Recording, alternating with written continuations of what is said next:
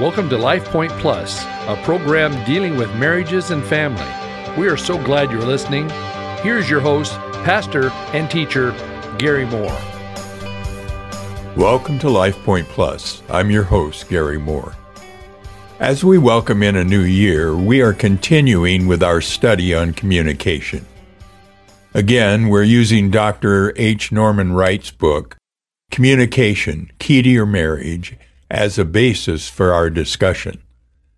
Last week, we had just begun to look at marriage as an intimate relationship when our time ran out. The basis for true physical intimacy actually results from emotional intimacy. Physical intimacy involves the marriage of emotions as well as bodies. Emotional energy may elude many couples because one or both partners make no conscious effort to develop intimacy by lowering barriers and walls. In his book, How Do You Say I Love You? Judson Swihart writes of the tragedy of a marriage lacking emotional intimacy. Some people are like medieval castles. Their high walls keep them safe from being hurt. They protect themselves emotionally by permitting no exchange of feelings with others. No one can enter. They are secure from attack. However, inspection of the occupant finds him or her lonely, rattling around his castle alone. The castle dweller is a self made prisoner. He or she needs to feel loved by someone, but the walls are so high that it is difficult to reach out or for anyone else to reach in. Mutual understanding is critical if any level of intimacy is to be achieved. A man's and a woman's emotions may be at different levels and intensities. In general, a woman's priority is emotional intimacy. And in general, a man's priority is physical intimacy. When a couple learns to share the emotional level and can understand and experience each other's feelings, they are well on their way to achieving true intimacy. The word intimacy is derived from the Latin word intimus, which means inmost. Intimacy suggests a very strong personal relationship, a special emotional closeness that includes understanding and being understood by someone who is very special. Intimacy has also been defined as an affectionate bond the strands of which are composed of mutual caring, responsibility, trust, open communication of feelings and sensations, as well as the non defended interchange of information about significant emotional events.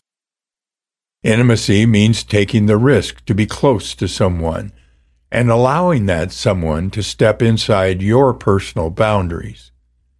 Intimacy requires vulnerability but it also requires security. Openness can be scary, but the acceptance each partner offers in the midst of vulnerability provides a wonderful sense of security. Intimate couples can feel safe, fully exposed perhaps, yet fully accepted. All too often it is assumed that intimacy automatically occurs between married partners. But many husbands and wives feel isolated from each other and lonely, even after many years of marriage. They say things like, We share the same house, the same table, and the same bed, but we might as well be strangers. We've lived together for 23 years, and yet I don't know my spouse any better now than when we married. You see, intimacy is not automatic. Mutual understanding and communication are the vehicles for creating and maintaining intimacy, and they are the means by which we know another person. Dr. Wright says there are five levels of conversation that correspond to degrees of intimacy in a marriage relationship. So let's take a look at these. Level 1. The first level of communication is limited to sharing facts explanations, or information. Conversations at this level are much like exchanging newspaper stories. While the information can be interesting, it is often considered small talk and really doesn't accomplish much in getting to know the other person. The degree of intimacy at this conversation level is extremely low. Here are two questions to answer as they relate to your marriage. Number one, when does this type of conversation occur in your marriage? And number two, which of you tends to use this style of conversation more? Level 2. The second level of conversation centers on sharing the ideas and opinions of other people. Conversation at this level is a bit more interesting and yet discloses little of oneself. Practically no intimacy is achieved when discussion is limited to persons outside the relationship. Again, here are the two questions to answer as they relate to your marriage. Number one, when does this type of conversation occur in your marriage? And number two, which of you tends to use this style of conversation more? Level 3. Conversation level 3 produces moderate intimacy. At this level, you are sharing your own ideas and opinions. You are disclosing some of your own thoughts and risking minor vulnerability, but you are still not revealing who you really are. Again, here are the two questions to answer as they relate to your marriage. Number one, when does this type of conversation occur in your marriage? Number two, which of you tends to use this style of conversation more? Level 4. Level 4 involves a higher degree of intimacy in conversation. Now you are sharing personal preferences, beliefs, concerns, and also some of your own personal experiences. Dr. Wright says that one of the level four questions his daughter often asked him when he was young was, Daddy, what were you like when you were a little boy? He said that he was amazed at how much he began to recall and share about himself in response to her question. Again, here are two questions to answer as they relate to your marriage. Number one, when does this type of conversation occur in your marriage? And number two, which of you tends to use this style of conversation more? Level 5. Level 5 is the highest level of conversation and communication. Here you share your inner feelings and preferences, likes and dislikes. You share what is occurring in your inner life and you open up completely. You move beyond talking about events or beliefs or ideas or opinions to talking about how these ideas or events or people influence you and how they touch you emotionally and inwardly. At this level, emotional expression has moved from talking from the head to talking from the heart. Again, here are two questions to answer as they relate to your marriage. Number one, when does this type of conversation occur in your marriage? And number two, which of you tends to use this style of conversation more?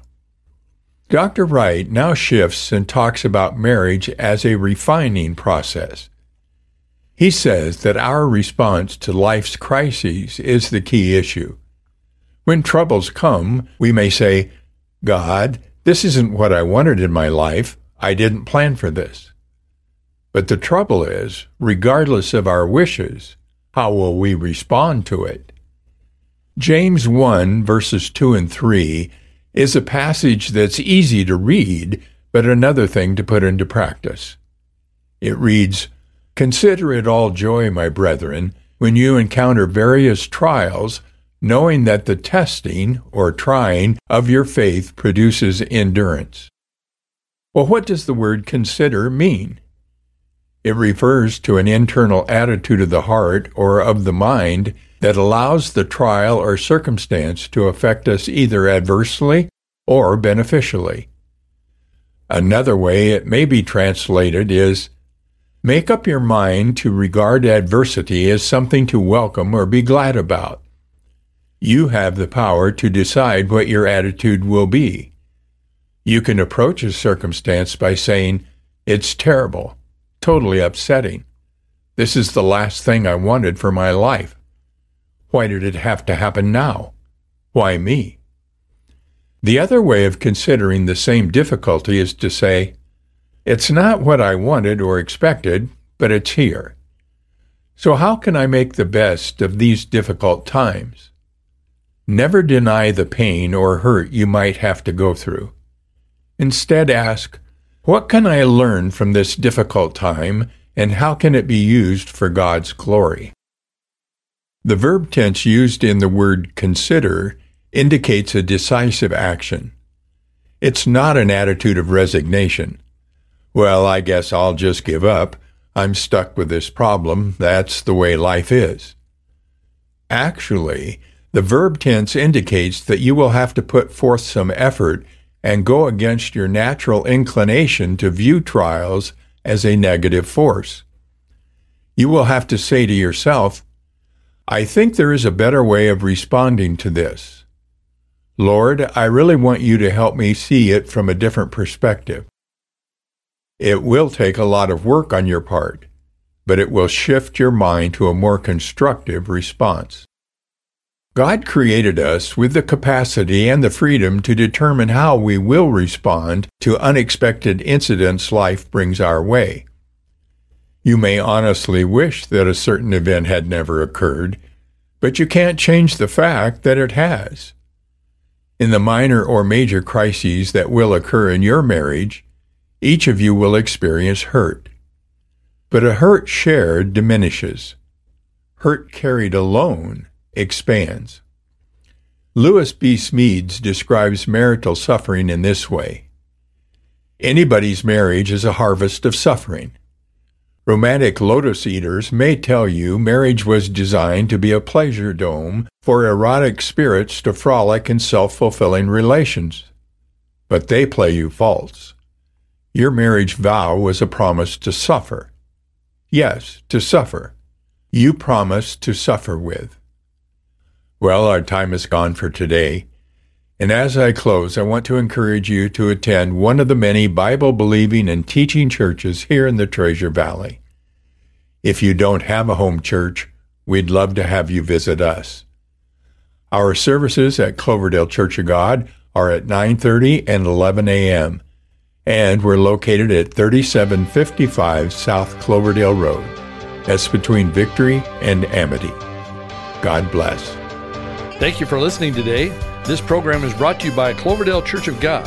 If you would like to reach Pastor Gary, please email him at pastorgary at cloverdalechurch.org.